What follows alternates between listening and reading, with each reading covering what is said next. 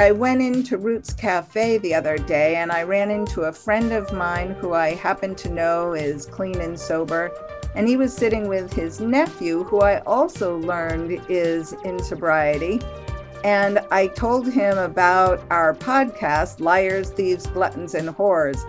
And he just loved the title and said, Oh, I want that on a t shirt.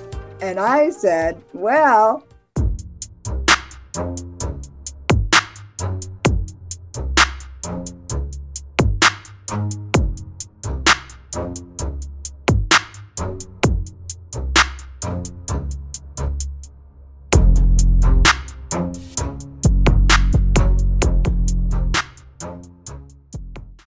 you suppose we'll hear stories about addiction? We might. Oh. Stories about recovery, too? Hmm, but mostly stories about how addiction turns smart, sensitive people into liars, thieves, gluttons, and whores. Liars? And thieves? And gluttons and whores. Oh, liars, thieves, gluttons, and whores. Oh my. Liars, thieves, gluttons, and whores. Oh my. Liars, thieves, gluttons, and whores. Oh my. Welcome, welcome, welcome. You are on the air with me, Nanci Adair, the host and creator of Liars, Thieves, Gluttons, and Whores, the podcast that brings you stories from both the dark side and the light side of addiction and recovery. And with me today again is my season two co host, Laurie Jones. So excited to have you here, Laurie. Good morning. Hello, hello. Glad to be here. Thank you.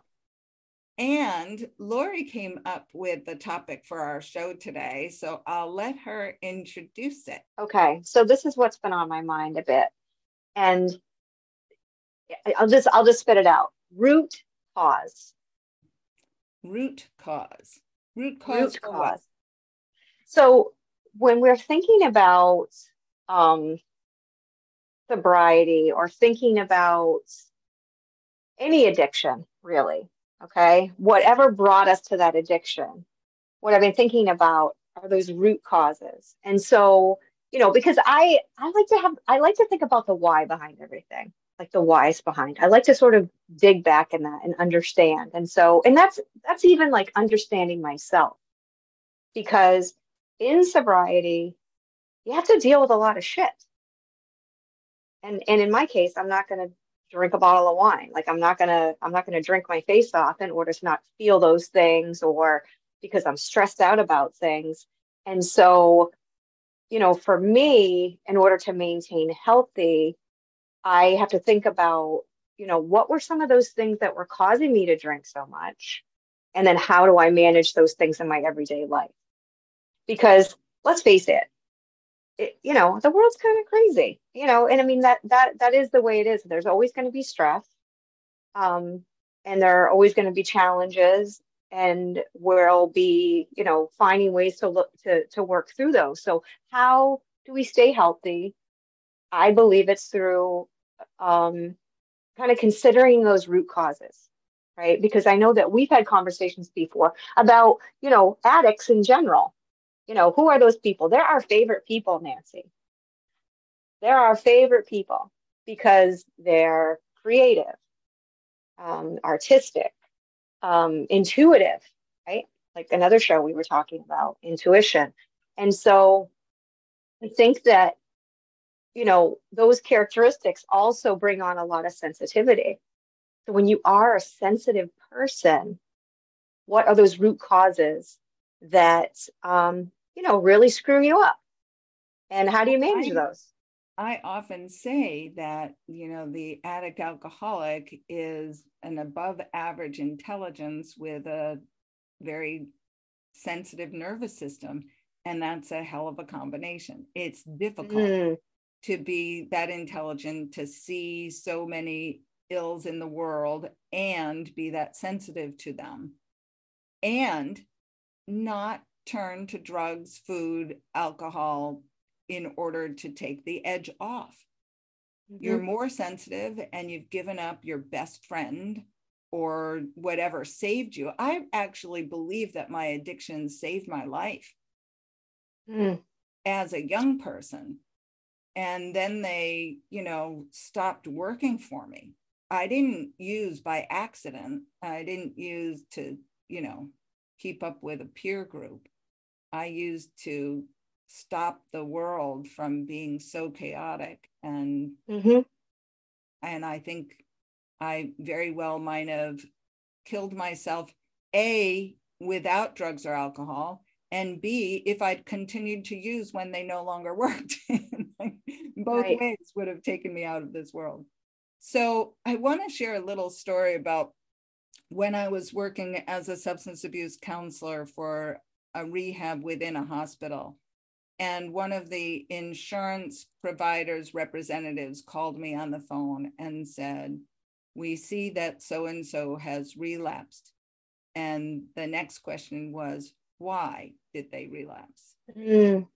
And I said, Because they're alcoholic. you know, like yeah uh, it's not a great mystery that most people with addiction problems will relapse. Mm-hmm. And, you know, the representative was really, yeah, yeah, but what what else? You know, what was going on that caused the relapse? And I was yeah. like, the statistics show, you know, that people relapse in early recovery. And, you know, there are a myriad of causes a lot of the root causes are fear, doubt, and insecurity. I, wait, wait, wait, wait. Say that again. Say, say that one more time. We got to hear that again. That's a do over. Are fear, doubt, and insecurity. Mm. And most often, when I'm having to deliver a diagnosis for insurance companies, I often use a diagnosis of general anxiety because it is reimbursed, because it is so accepted, where there is still a lot of stigma around addiction. And most of the people that I've worked with are trying to self medicate anxiety and depression. Mm. Yeah, that's really big, actually. So when I think about root cause, for myself, you know, you just hit a nerve with me, fear, doubt, and insecurity. That's why I asked to have it twice because I'm sure there's people out there listening. Um, you know, the anxiety, I think, I'm just speaking personally for myself, and this might resonate with somebody else who's listening. I know for myself, I didn't start drinking, um, you know, heavily until I was in my 30s and mostly like even in my it, it, when I turned 40 and into my mid 40s because I think I think I just got to the point where I realized and I you know when I was appreciative that alcohol took the edge off that anxiety and I didn't I didn't discover that until like I said in my 30s so up to that point I suffered I suffered with my anxiety. I suffered with my fear, doubt, and insecurity. And then I found a way to take the edge off, which it didn't diminish. It didn't take it away. It actually made it worse. We all know, right? Like we we know all the stories, right? Um, it, but for that time, it just takes the edge off. It took the edge off. I didn't know it, and it's like, wow, this is great. Like, holy shit! I just found a way to kind of unwind a bit but then we know that you know it gets worse and worse and i think the reason i think it's important to understand like for for myself how i started drinking excessively is to understand my anxiety understand my own fear doubt and insecurity so i can manage it now because i don't know um, maybe there's others that can relate to this because when i first stopped drinking alcohol I just thought I should just not go around people that drank and I shouldn't go to bars and I should just like completely exclude myself. Yeah. And I, you know, and I'm a musician who lives in bars and, you know, who, you know, it's part of entertainment. But, you know, for a while when I, you know, when I quit, I, I felt the need to isolate myself that I need, if, if I isolated myself and if I wasn't around people, then I could get through this. And I think that, I think what's important is you're still going to have fear, doubt, insecurity. you're still going to be sitting there with yourself feeling it and having to deal with it and so um how i think you know i think this is an important conversation because how do you deal with all that and the anxiety after you've made the decision you know to be clean and sober? And to understand that that that's probably what brought you here. That's that's what brought you here all that uncomfortableness. And so how do we um you know get through on a regular basis basis knowing that people suck sometimes they're going to stress you out life's not perfect. It's going to be stress. And how do you deal with it now without isolating yourself from the real world? Right. Which is and, easy to do. And part of what i was saying to you is like here you are discovering that you're anxious being in bars and you live in them to perform and that music is your life you mm-hmm. know yeah. laurie's a singer and songwriter and in my book a rock star you know like so uh. um you know it's pretty hard and i i work with a lot of very talented artists that are singers and songwriters like yourself also um, writers and fine artists and and i think we are even more sensitive than the average person who mm-hmm. is sensitive and addicted. You know it's like a subgroup of addicts in recovery are artists in recovery. Yeah that's a whole thing in itself. I mean i'm at a point now where i don't isolate. You know i want to be around other musicians. I love going to concerts. I love live music. I play in bars you know and so my you know my um my view is different. The ice you know it took a while. It took a few years to get there but now i mean i like to have a good time. I like being around people. I enjoy playing music and i'm realizing that um you know i don't drink. So what? And like uh, you know we've talked about this before. You know nine times out of ten nobody even knows what you're doing. Nobody even cares what you're doing. But it's very real to have that um, that self-conscious feel um, to not want to be around drinking or be around people that's drinking um, or you know i mean the isolation is real. You know i, I mean it was a, it was of myself. You know okay. i initially got sober and and i got sober before you started drinking heavily. Like i got sober at 24 years of age. Um, and I I jokingly and with all seriousness say to people that I had enough for a lifetime before I quit at 24. And that mm-hmm. is true. And, um, you know, for me, I wanted to be young and um, out dancing and partying. And so I had to find ways to do that without drinking. And mm-hmm. I you know, I remember uh, what it's like to have sober eyes when you're newly sober. The people that I thought were my people, I didn't really want to hang out with them the same way. It, you know, there was one birthday party I went to really when I was like just weeks sober.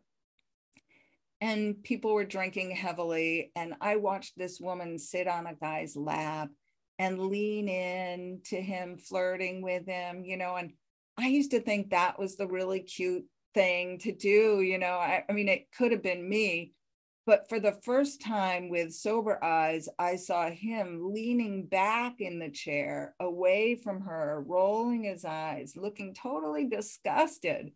And i thought ew that's what that's what i was really doing you know and other people, you know, ate the um, fish out of the fish tank that were tropical fish or, you know, fried them in or peed in the sink. It's like, oh, that that stuff used to look really fun.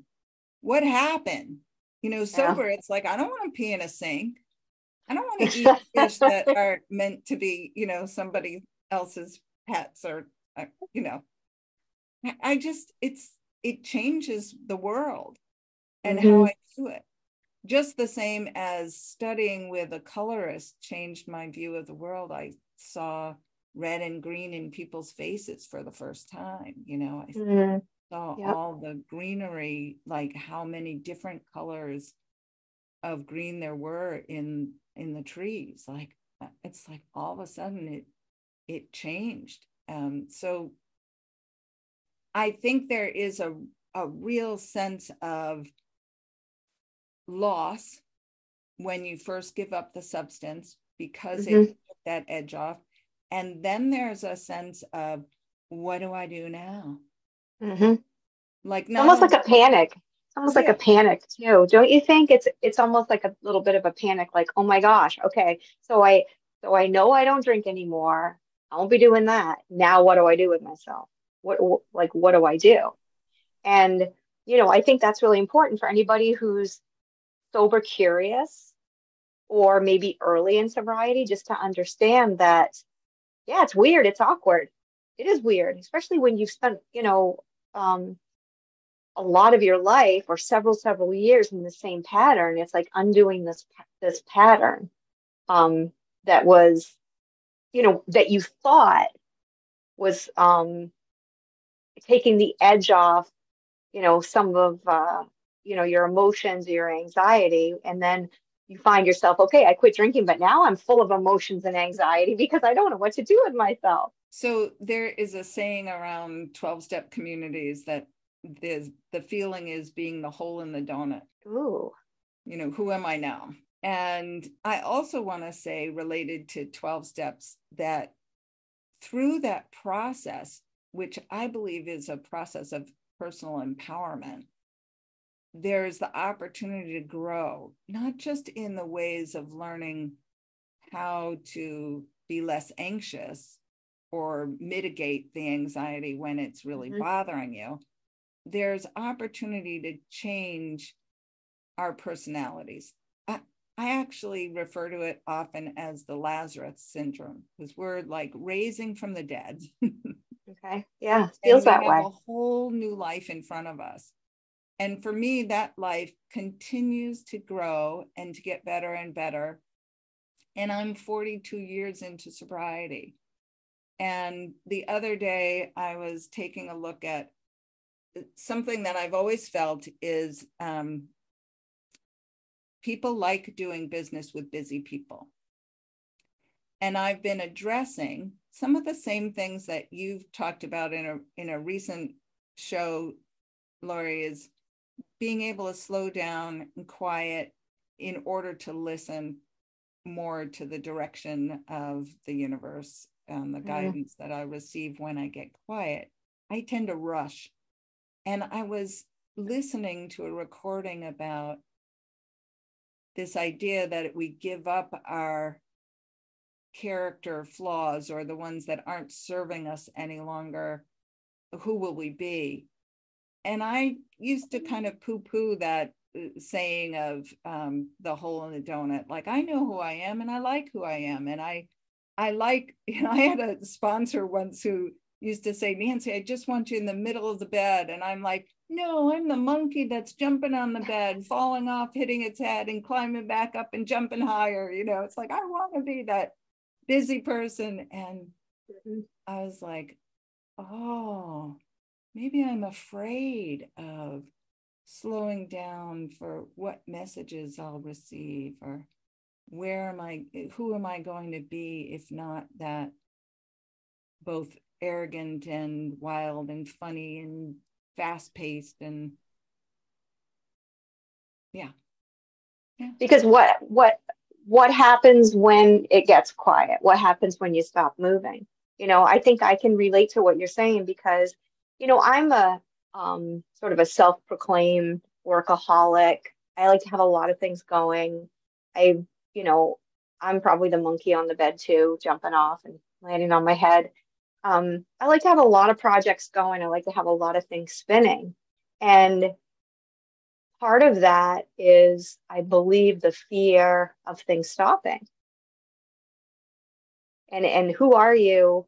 You know, I, I, ju- I just think that sometimes, I mean, that is an addiction in itself, but I just think that um, we like to stay moving, we like to stay busy because sometimes it's uncomfortable to be quiet. But at the same time, what we're saying is we got to get quiet to even know um, what the answers are to some of this. wow, it's not easy. Come on. No, and and uh, back to the title, root causes. I, I mm-hmm. think it's dependency. Yeah. Right? Like a lot's coming out now. I, I feel old in a way in terms I've been doing counseling, some form of counseling since I was 17 and I'm 66. So mm-hmm. I've got a lot of years. you know, you know what you you know what the hell you're doing. That's what I would say. um and there's a lot of new material and I don't like to read much and about attachment styles. And I think it's really good stuff because it's that attachment, that early childhood development around dependency. Can we trust? Um. Did we have those caregivers that, you know, helped us to build our self esteem? What happens when you get sober? What age were you when you stopped drinking, Laurie? Oh my goodness, 40. I don't know. Let me think about that. I'll have to, I'm going to do, I'm going to count on my fingers and come back to that.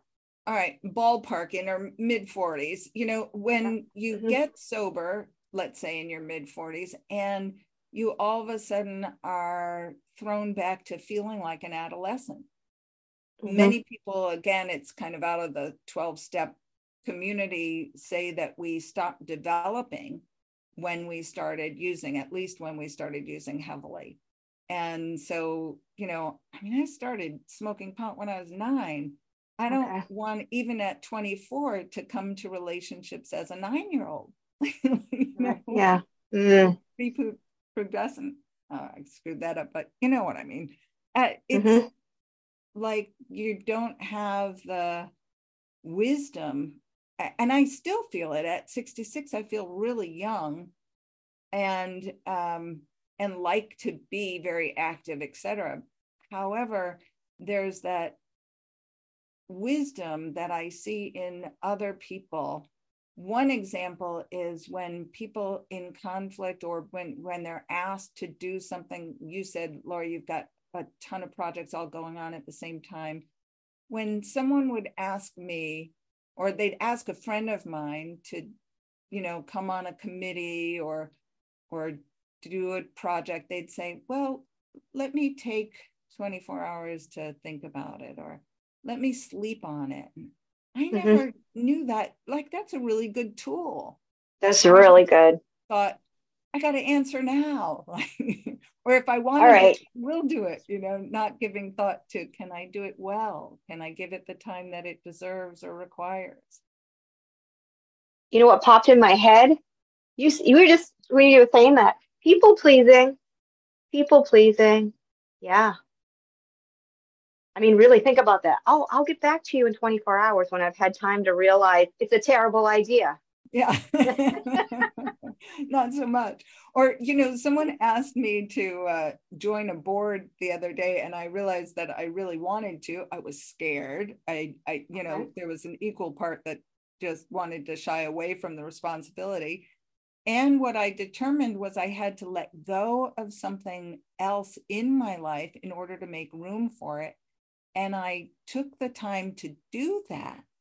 And I told the woman that invited me if, if this position is still open, I will be considering it. And I just want to see if someone else can take on this project that I need to let go of to make room for it. And it all worked out. Yeah.